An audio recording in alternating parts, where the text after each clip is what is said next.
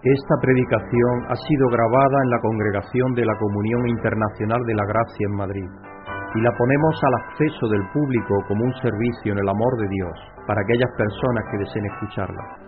Pedimos que la palabra de Dios tome vida en tu corazón mientras escuches. Cariñosos saludos a todos.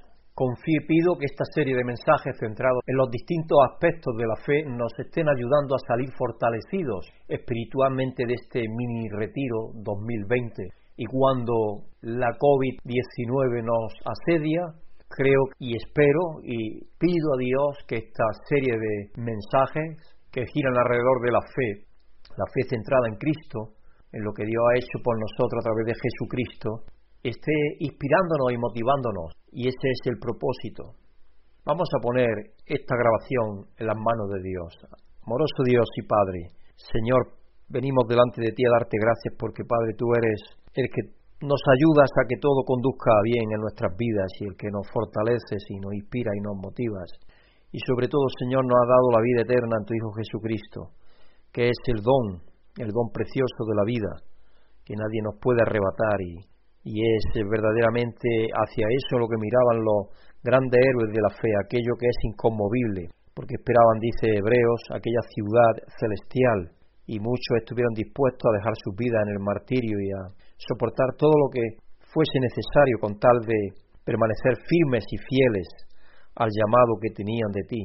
Así que te pedimos, Padre, que en el día de hoy nos ayudes a exponer este tema de la fe de Gedeón, y de la experiencia que él tuvo con Dios y de cómo nosotros podemos aprender de esa experiencia, que nos ayuda a entender las lecciones que tú quieres que aprendamos de esa experiencia de fe y al mismo tiempo de desafío por la cual hiciste pasar a este juez de Israel en el pasado. Así que te damos las gracias, Padre, te pedimos por todos los tuyos alrededor de la tierra, especialmente por aquellos que están en la comunidad internacional de la gracia, que tú bendigas sus vidas, que nos ayude a sentirnos todos en unión para todos seguir fortalecidos, descansando en ti, Señor, para seguir respondiendo a la invitación que tu Hijo Jesucristo nos ha hecho como cuerpo a participar en la obra que Él está llevando a cabo para ti.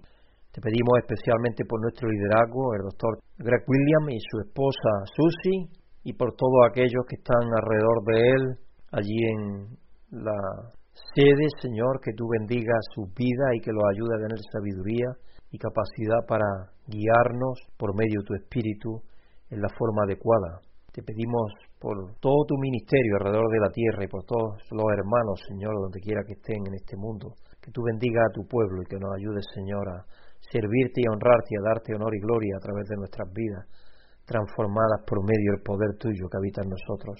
Te damos las gracias, Padre, por aquí, por los hermanos que tenemos en España, que tú bendigas los que están aquí en Madrid, los que están fuera, alrededor de España, aquellos que escuchan en Portugal o en Los Ángeles, en Nicaragua o en cualquier otra parte, Señor, porque son muchos los que escuchan estas grabaciones en diferentes partes del mundo, así que Señor te pedimos que tú derrames tus bendiciones sobre cada uno de los tuyos alrededor del mundo y te damos las gracias pidiéndote esto, Padre, en el nombre de nuestro Salvador Jesucristo. Amén. El título de este mensaje es El rocío en el vellón, y la escritura central del mismo se encuentra en Zacarías 4, verso 6. Así que el ángel me dijo, Esta es la palabra del Señor para Zorobabel. No será por la fuerza ni por ningún poder, sino por mi espíritu, dice el Señor Todopoderoso. Hoy quiero que reflexionemos en un pasaje de la época de los jueces. Como sabéis, en aquella época turbulenta del pueblo de Israel, cuando el pueblo dudaba de Dios y le daba la espalda, Dios lo entregaba en manos de sus enemigos y eran sometidos. Entonces clamaban a Dios. Él oía su clamor y les levantaba un juez que los libertaba. Hoy vamos a ver cómo Dios quiere que como Gedeón depender confiadamente en Él, sabiendo que no es por nuestra fuerza, sino por el poder de su Espíritu encontramos que Dios había entregado al pueblo de Israel en sometimiento a los madianitas durante siete años. Eso lo podéis leer en jueces 6 y 7. El pueblo clamó a Dios y Dios le levantó a Gedeón como juez que lo gobernara. Dios le dice en jueces 6:14, ve con la fuerza que tienes y salvarás a Israel del poder de Madián. Yo soy quien te envía. Pero ¿entendía Gedeón cuál era su fuerza? ¿Entiendes tú cuál es tu fuerza? Por la respuesta que Gedeón le dio a Dios, diríamos que no lo entendió, como nos dice jueces 6, verso 15 y 16. Pero Señor, objetó Gedeón, ¿cómo voy a salvar a Israel? Mi clan es el más débil de la tribu de Manasés, y yo soy el más insignificante de mi familia. Gedeón en principio confiaba en él mismo, como podemos ver. Dios le contesta, ¿cuál es su fuerza? El versículo 16, el Señor respondió, tú derrotarás a los madionitas como si fueran un solo hombre, porque yo estaré contigo. Pero claro, Gedeón no está del todo conforme con la respuesta de Dios y le pide señal de que eso sería así. Gedeón le pide a Dios que no parta y se quede donde le había, donde habló con él, hasta que vuelva con un cabrito preparado y con pan sin levadura. Y el ángel del Eterno hizo que hizo fuego surgiendo de la peña, consumiera la carne y los panes sin levadura. ¿No quieres una prueba de mi poder? Pues ahí la tienes. Y ahora después que era Dios realmente, el temor a la muerte se apoderó de Gedeón. Jueces 6, 22, 23. Cuando Gedeón se dio cuenta de que se trataba del ángel del Señor, exclamó, ¡ay de mí, Señor Dios! He visto al ángel del Señor cara a cara. ¿Cómo le contestó Dios? Versículo 23 de jueces 6. El Eterno dijo, la paz sea contigo, no temas, no morirás. Después Dios le pide que tomara el segundo toro de siete años, que derribara el altar de Baal que tenía su padre y cortara la imagen de acera que estaba junto al mismo, que edificara un altar al Eterno y que sacrificara en él el toro quemándolo con la madera de la imagen de acera. Supera la prueba, pero todos los enemigos de Israel se reúnen contra él. Después el Espíritu de Dios viene sobre Gedeón y algo sorprendente sucede. Al tocar el cuerno de llamada de batalla, los abiezerimitas se reunieron con él y envió mensajeros por todo Manasés, y ellos también se juntaron con él, así como las tribus de Aser, Zabulón y la de Neftalí. Pero ¿fue eso suficiente prueba para Gedeón de que Dios estaba con él? Prosigamos la historia. Jueces 6, 36 a 40, Gedeón le dijo a Dios, si has de salvar a Israel por mi mano, como has prometido, mira, tenderé un vellón de lana en la era sobre el suelo si el rocío cae sobre el vellón y todo el suelo alrededor queda seco, entonces sabré que salvarás a Israel por mi mano, como prometiste. El vellón es la piel de una oveja o un carnero con su lana. Sirve para recostarse, servía también para ponerlo en la cama y abrigarse. Qué atrevido y qué contumaz que era este Gedeón. Quería algo eh, realmente milagroso, pero al mismo tiempo muy atrevido podemos decir. Pero estamos viendo lo grande y maravilloso y paciente que es el amor de Dios. Versículo 38.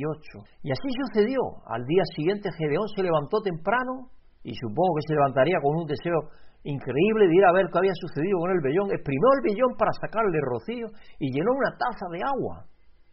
Bueno, después de que Dios hiciera que el fuego consumiese el sacrificio que Gedeón le había ofrecido, después de que el Espíritu de Dios viniese sobre él y derramara su favor para que su propio padre, al que le había destruido su altar de Baal y su ídolo de acera, lo defendiera contra las iras de los de su tribu y muchas otras tribus de Israel vinieran a él para pelear contra sus enemigos. Uno espera que su desconfianza se desvaneciera totalmente. Pero ¿qué sucedió? Versículo 39. Entonces Gedeón le, Gedeón le dijo a Dios, no te enojes conmigo, déjame hacer solo una petición más.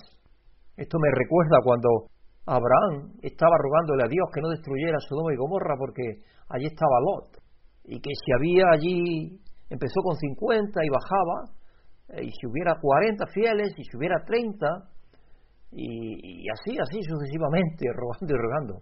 Permíteme hacer una prueba más con el vellón. Esta vez haz que solo el vellón quede seco y que todo el suelo quede cubierto de rocío. Así lo hizo Dios aquella noche. Solo el vellón quedó seco, mientras que todo el suelo estaba cubierto de rocío. Leyendo esto nos pareciera una locura que Gedeón desconfiara así de Dios. probara o tentara a Dios de esa forma. Quizás algunos podríamos exclamar, ¿cómo fue posible que Gedeón insistiera con esa persistencia contumaz en que Dios le diera señal tras señal de que él haría lo que decía por medio de Gedeón? ¿No somos nosotros igual? E incluso peores en muchos casos. Dios ha realizado milagros en cada una de nuestras vidas, huelas de nuestra familia. Unos han vencido el cáncer, como está interviniendo milagrosamente en mi caso, para que lo venza, después de haber tenido metástasis en todo mi cuerpo. Mi cuñado y otro señor y yo fuimos rescatados de un accidente de coche que pudo haber sido mortal para todos nosotros. Cuando fue el gruista al coger el coche, me dijo, Pedro, habéis nacido de nuevo vosotros esta noche, porque lo sostenía apenas una ramita de, de encina, en la cual se enganchó, porque si no hubiera dado, había un terraplén de más de 100 metros, hubiera dado metros y metros. Otra vez me sucedió aquí en la plaza de Castilla, al salir de un túnel. Una mujer venía detrás de mí con un Volvo de los más grandes que había, y el semáforo estaba en rojo, así que yo paré, igual que todos los demás que venían al lado. Pero esta mujer se que no se dio cuenta y me embistió con toda su fuerza en mi coche y atravesó mi coche 30 metros, el paso de peatones y todo. Menos mal que no venía nadie porque era a las 4, 3 y media, 4 de la tarde. Y en esa hora en Madrid, con toda la, porque era en agosto creo, hacía un calor tremendo, la gente estaba de vacaciones. No, era, no era cuando había pandemia mi asiento de mi coche del piloto se quedó totalmente plano, como si fuera una cama. Y yo milagrosamente no había sucedido nada. Me puse de pie, salí del coche, porque empezó a.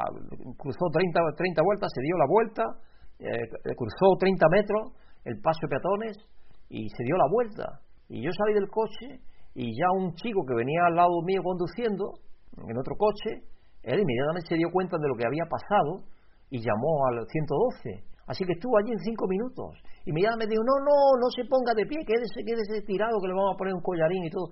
A mí no me había sucedido nada absolutamente. Un milagro tremendo. Y así estoy seguro que cada hermano y hermana en la iglesia podrían dar testimonio de lo que Dios ha hecho en sus vidas o la de sus familiares. Ninguno podemos decir que no hemos visto la presencia de Dios en nuestras vidas. Hemos gustado las riquezas del mundo venidero, ya. ¿No será mucha más locura que la de Gedeón, que demandemos de Dios señal después de todas las que nos ha dado? Y nos da cada día si ponemos un poco de atención y no pensamos que las cosas grandiosas o pequeñas que nos acontecen sean fruto de la casualidad. No es mucha más locura apartarse del Dios vivo o no creer con la misma intensidad y entrega que creímos una vez. Puede ser que esa necesidad recurrente de la prueba de Dios sea porque creamos, igual que le sucedía a Gedeón, que somos nosotros y que tiene que ser con nuestra fuerza que tenemos que enfrentarnos a nuestros enemigos, ya sea al pecado, al miedo, a la duda, a la pereza, a la dejadez, al divagar, si estar con Dios o quedarnos en el mundo, si continuar en la valla, en la, verja, esperando a ver qué sucede, eh, viendo si el mundo va a llegar a su fin ya o no, para ponernos manos a la obra. No, hermanos. Dios nos ha llamado a trabajar ya, desde que nos llamó. No aguardes. Dios quiere que estés preparado, que seas fiel, como quizás veremos en el, el último día de este mini retiro. Como dice allí en Apocalipsis, al que venciere se le dará la corona de la vida. ¿Y de qué se trata ese vencer? Eso lo veremos entonces. Veamos la lección que tuvo que aprender Gedeón y que Dios quiere que aprendamos cada uno de nosotros conforme vamos depositando y poniendo nuestra confianza en Dios. En el capítulo 7 de jueces nos encontramos con Gedeón y todo el pueblo que le seguía acampados, que Dios había hecho volver en razón al pueblo de Israel, porque estaban en contra, porque habían, Gedeón había destrozado sus altares y todo eso, pero Dios había hecho que cambiaran y estaban acampados, y el campamento de los madianitas, sus enemigos al norte. Y algo tremendamente curioso y aleccionador va a acontecer. Jueces 7, 2 al 7. Jerubal, es decir, Gedeón, porque así como se llamaba Gedeón, y todos sus hombres se levantaron de madrugada y acamparon en el manantial de Jarod. El campamento de los madianitas estaba al norte de ellos, en el valle que está al pie del monte de Moré. El Señor le dijo a Gedeón, tienes demasiada gente para que yo entregue a Madián en sus manos, a fin de que Israel no vaya a jactarse contra mí, diga que su propia fuerza lo ha librado. Anúnciale ahora al pueblo, cualquiera que esté temblando de miedo, que se vuelva y se retire del monte de Galar. Y así que se volvieron veintidós mil hombres y se quedaron diez mil, había treinta y dos mil personas. Pero el Señor le dijo a Gedeón, todavía hay demasiada gente, hazlos bajar al agua, y allí los seleccionaré por ti. Si digo, este irá contigo, ese irá. Pero si digo, este no irá contigo, ese no irá. Así que Gedeón tenía también que ya empezar a ejercer fe en lo que Dios le iba diciendo. Porque seguramente que Gedeón pensaba en los más altos, los más fuertes, los más poderosos, y en eso quizás es lo que él quería, rodearse de ellos, para poder ir a luchar contra los madianitas. Así que Gedeón hizo como Dios le dijo, Gedeón hizo que los hombres bajaran al agua. Allí el Señor le dijo, a los que laman el agua con la lengua, como a los perros, sepáralos de los que se arrodillen a beber. Trescientos hombres lamieron el agua, llevándosela de la mano a la boca. Sí, cogiéndola con la, con la palma de la mano, haciendo un cuenco, y ahí con la palma de la mano cogiéndola y lamiéndola a la boca. Todos los demás se arrodillaron para beber. Todos los demás quisieron, pues quedarse desprotegidos, con su arma quizá en el suelo, desprotegidos absolutamente. Posiblemente los otros tenían su, su mano en su alma cogida, en su espada, y con la otra mano estaban bebiendo. Y el Señor le dijo a Gedeón, con los trescientos hombres que lamieron el agua, yo os salvaré y entregaré a los madianitas en tus manos. El resto que se vaya a su casa. ¿Nos damos cuenta de la lección que Dios quería que aprendieran Gedeón y el pueblo de Israel? Dios es el que libra y el que entrega, sin necesidad de dar señales. Él es el soberano y el todopoderoso. Y aun cuando a nosotros nos parezca muy poca fuerza, aún con menos, Él da la victoria. Vamos a seguir leyendo en el capítulo 7, versículos 8 al 22. Entonces Gedeón mandó a los demás israelitas a sus tiendas pero retuvo a los trescientos, los cuales hicieron cargo de las provisiones y de las trompetas de los otros. El campamento de Madián estaba situado en el valle, más abajo del de Gedeón. Aquella noche el Señor le dijo a Gedeón, levántate y baja al campamento, porque voy a entregar en tus manos a los madianitas. Si temes atacar, baja primero al campamento con tu criado Furá, y escucha lo que dicen, Después de eso cobrarás valor para atacar el campamento. Tenía que ejercer fe. Tenía que actuar sobre lo que Dios le estaba diciendo. Así que él y Furá, su criado, bajaron hasta los puestos de los centinelas en las afueras del campamento. Y eso requiere tener valor. Los madianitas, los amalecitas y todos los otros pueblos del oriente que se habían establecido en el valle eran numerosos como langostas. Sus camellos eran incontables como la arena a la orilla del mar. Gedeón llegó precisamente en el momento en que un hombre le contaba su sueño a un amigo. ¿Y qué le decía que había pasado? Le estaba diciendo, tuve un sueño en el que un pan de cebada llegaba rodando al campamento madianita y con tal fuerza golpeaba una tienda que ésta se doblaba y se venía abajo. Y su amigo le respondió, esto no significa otra cosa que la espada de israelita Gedeón, hijo de Joás Dios ha entregado en sus manos a los madianitas y a todo el campamento. ¿Quién había puesto en la mente de ese madianita este sueño? Sin duda que no Gedeón, ni el poder de los israelitas. ¿Y quién había puesto en la mente de otro guerrero madianita su interpretación? Pues igualmente Dios. Dios es el que interpreta los sueños, como allí José le demostró al faraón de Egipto y Daniel también allí al rey de Babilonia. Versículo 15. Cuando Gedeón oyó el relato del sueño y su interpretación, se postró en adoración, aceptando la soberanía y el poder de Dios. Y estaba empezando a apreciar, a ver, a sentir que Dios verdaderamente era soberano y que Él estaba haciendo algo no solamente en el vellón y en que se pusieran a favor los otros, sino en las mentes también de sus enemigos. Estaba ocasionando pánico, en las mentes de, sus enemigos, de los enemigos de Israel. Luego volvió al campamento de Israel y ordenó, levantaos, El Señor ha entregado en vuestras manos el campamento madianita. Ah, ya ha cambiado. El Señor. Antes decía que Él iba a hacer eso. Ahora ya, ya, ya, ya está entendiendo quién es el que lo hace. El Señor ha entregado en vuestras manos el campamento madianita. Versículo 16. Gedeón dividió a los 300 hombres en tres compañías y distribuyó entre todos ellos trompetas y cántaros vacíos, con antorchas dentro de sus cántaros, es decir, cien, cien y cien.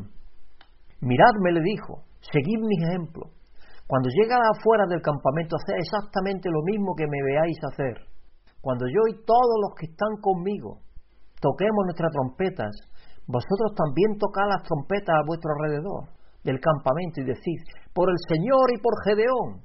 Versículo 19. Gedeón y los cien hombres que iban con él llegaron a las afueras del campamento durante el cambio de guardia, cuando estaba a punto de comenzar el relevo de medianoche tocaron las trompetas y entraron contra el suelo y estrellaron contra el suelo los cántaros que llevaban en sus manos. Las tres compañías tocaron las trompetas e hicieron pedazos los cántaros. Tomaron las antorchas en la mano, las antorchas que ya habían puesto dentro de los cántaros. Tomaron las antorchas en la mano izquierda y sosteniendo en la mano derecha las trompetas que iban a tocar, gritaron, Desenvainad vuestras espadas por el Señor y por Gedeón. Como cada hombre se mantuvo en su puesto alrededor del campamento, todos los madianitas salieron corriendo y dando alaridos mientras huían. Al sonar de las trescientas trompetas, el Señor hizo que los hombres de todo el campamento se atacaran entre sí con sus espadas. El ejército huyó hasta bet en dirección a Cecerá, hasta la frontera de Abel Mejolá, cerca de Tabat. Luego después, si queréis vosotros seguir leyendo, lo podéis seguir leyendo. El, el, ejército de Israel después persiguió a los madianitas y a todos los acabó con ellos. Así venció Dios a los enemigos de Israel por medio de Gedeón y 300 hombres que no tuvieron que hacer nada, absolutamente nada, solamente ir hasta rodear el campamento con los 300, con los 300 cántaros romper los cántaros y tocar las trompetas. Ah, si tuvieron que hacer algo. Muy importante, ejercer fe. Ejercer fe tocando la trompeta y mostrar sus teas ardiendo. Lo que Dios le dijo que hicieran. Bueno, sí tuvieron que hacer. Tuvieron que reconocer que no era con su poder o con su fuerza que se ganaba la batalla, sino descansando, creyendo y admitiendo el poder y la fuerza soberana de Dios. ¿Reconoces tú quién es el generador de tu fuerza? ¿Quién es la fuente de la victoria en tu vida? Siendo la más importante la de haber pasado de la muerte a la verdadera vida a través de Jesucristo. En la escritura central del sermón en Zacarías 4:6 hemos leído ya en quién tenemos que poner nuestra confianza, nuestra fe para lograr la victoria. No será por la fuerza, ni por ningún poder, sino por el Espíritu, dice el Señor Todopoderoso. Yo deseaba irme a estudiar a nuestro seminario, en Ambassador College, en nuestra universidad, en Pasadena, pero yo no sabía ni, ni papa de inglés, nada. Y entonces me puse a estudiar con cassette y todo eso, pero nada, yo sí traducía lo escrito, eso sí, pero de oír, de oír inglés y hablar inglés yo no sabía nada. Me fui a Barcelona a hacer la prueba del TOEFL, que se llama, que es una prueba de un texto de inglés para estudiantes, porque de otra manera no te dan la visa de estudiante en Estados Unidos. Tienes que aprobar ese test. Y yo me quedé allí con unos hermanos de la iglesia, unos hermanos y amigos, y yo estaba repasando las lecciones.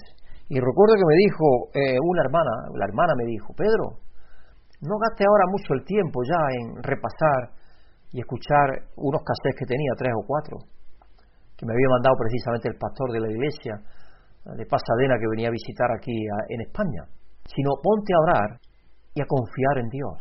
Y así lo hice, efectivamente. Y llegó el día del examen, que era el día siguiente, y cuando llegó la prueba de, de audición, de entender lo hablado, una persona hablando, y otra persona hablando, y otra persona hablando, por lo menos cuatro o cinco, con diferentes acentos de diferentes zonas horarias de Estados Unidos, y había que contestar las preguntas con, marcando las respuestas que estaban allí. Y yo cuando empecé esa parte a escucharla, yo es que no entendía nada absolutamente. Entonces yo le dije a Dios, Señor, yo tengo aquí lápiz. Si tú quieres que vaya, confío en ti, Padre, que tú me vas a guiar a poner las respuestas adecuadas. Y empecé a marcar las otras partes de ortografía, de entender lo escrito, de todo eso sí entendía, puedo decir que sí, hice un examen medianamente regular, pero la parte de escuchar y contestar las preguntas, de entender el inglés, eh, yo estoy seguro que por mí mismo nada. Pero Dios me guió, como Él hace tantas veces. Me guió a elegir las respuestas adecuadas, certeras, las que eran. Y conseguí 880 puntos. Tanto que cuando llegué allí a Pasadena, el que me iba a dar las clases de verano, que era un, profesor que venía aquí de vez en cuando, y yo lo conocía ya, él empezó a hablar en inglés, claro. Y yo, ni una cara de espanto tremenda. No entendía nada absolutamente. Y entonces él me dijo, pero Pedro, ¿cómo es que no entiendes nada? Y yo le dije, bueno, si tú tienes alguna queja de que yo haya llegado aquí, echa la culpa al departamento de arriba, y yo señalaba al cielo. Porque en, verdad fue Dios el que me llevó. Y en tres meses yo le rogaba a Dios cada día que me diera fuerzas, inteligencia y capacidad de que mi oído se abriese al inglés. En tres meses Dios me había hecho capaz de escribir redacciones en inglés y presentarlas y tener buenas notas.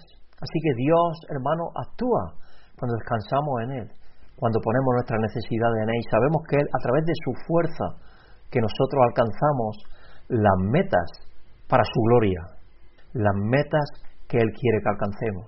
Antes de terminar con una o dos escrituras en el Nuevo Testamento sobre el Espíritu Santo, la presencia de Dios en nosotros, deseo leeros la experiencia de la congregación de la Comunión Internacional de la Gracia en Twin Cities, Twin Cities en, Estados Unidos, como ejemplo del poder y la acción asombrosa de Dios a nuestro favor.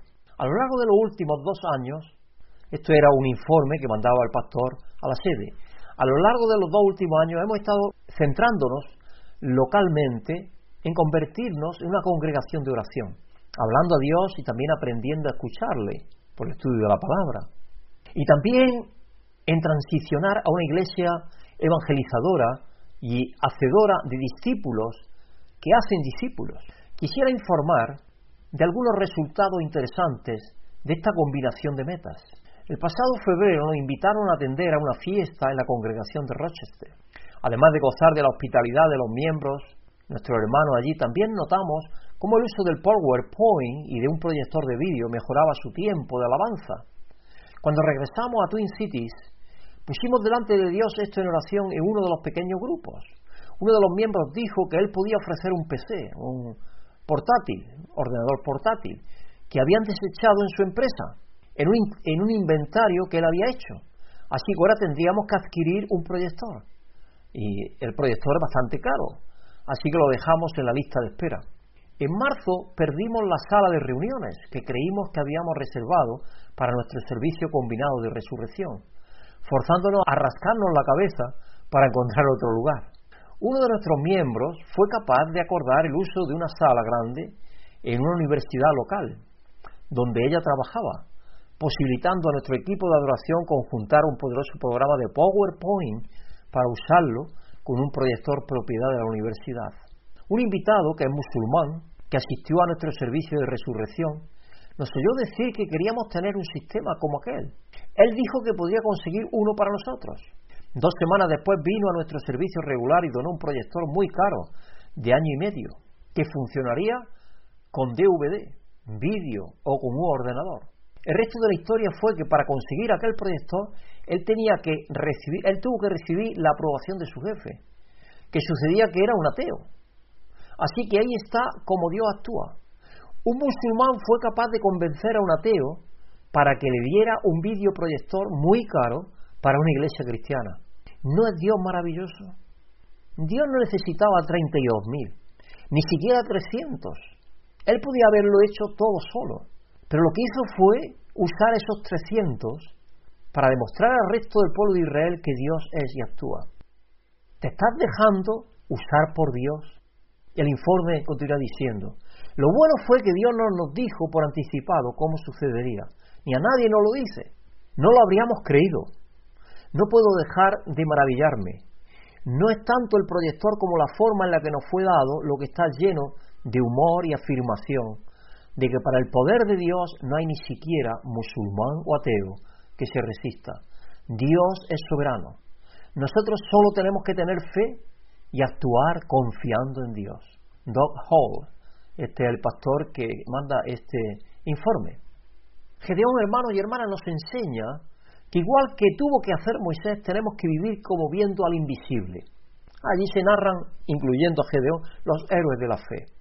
Hebreo 11:27. Por la fe salió de Egipto, refiriéndose a Moisés, sin tenerle miedo a la ira del rey, a la ira del faraón que lo iba a seguir, pues se mantuvo firme como si estuviera viendo al invisible. La certeza de lo que no se ve es la fe, la convicción de lo que se espera. Y eso es lo que tenía Moisés muy claro delante de él. Él se movía como si estuviera viendo al invisible. ¿Cómo te mueves tú? Y que vivimos por fe y no por vista, como nos dice el apóstol Pablo que tenemos que vivir en 2 Corintios 5, versos 6 y 7. Por eso mantenemos siempre la confianza, aunque sabemos que mientras vivamos en este cuerpo, estaremos alejados del Señor. Vivimos por fe y no por vista. Así es como tenemos que vivir, hermanos, como nos dice el apóstol Pablo que tenemos que hacerlo. Como al final Gedeón aprendió que tenía que vivir. Y aquellos 300 también aprendieron con la experiencia a la cual los sometió Dios.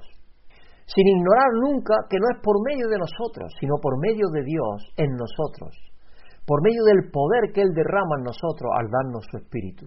Eso fue lo que Cristo prometió enviarle a los discípulos en Lucas 24, 49. Ahora voy a enviaros lo que, ha lo que ha prometido mi Padre, pero quedaos en la ciudad hasta que seáis revestidos del poder de lo alto.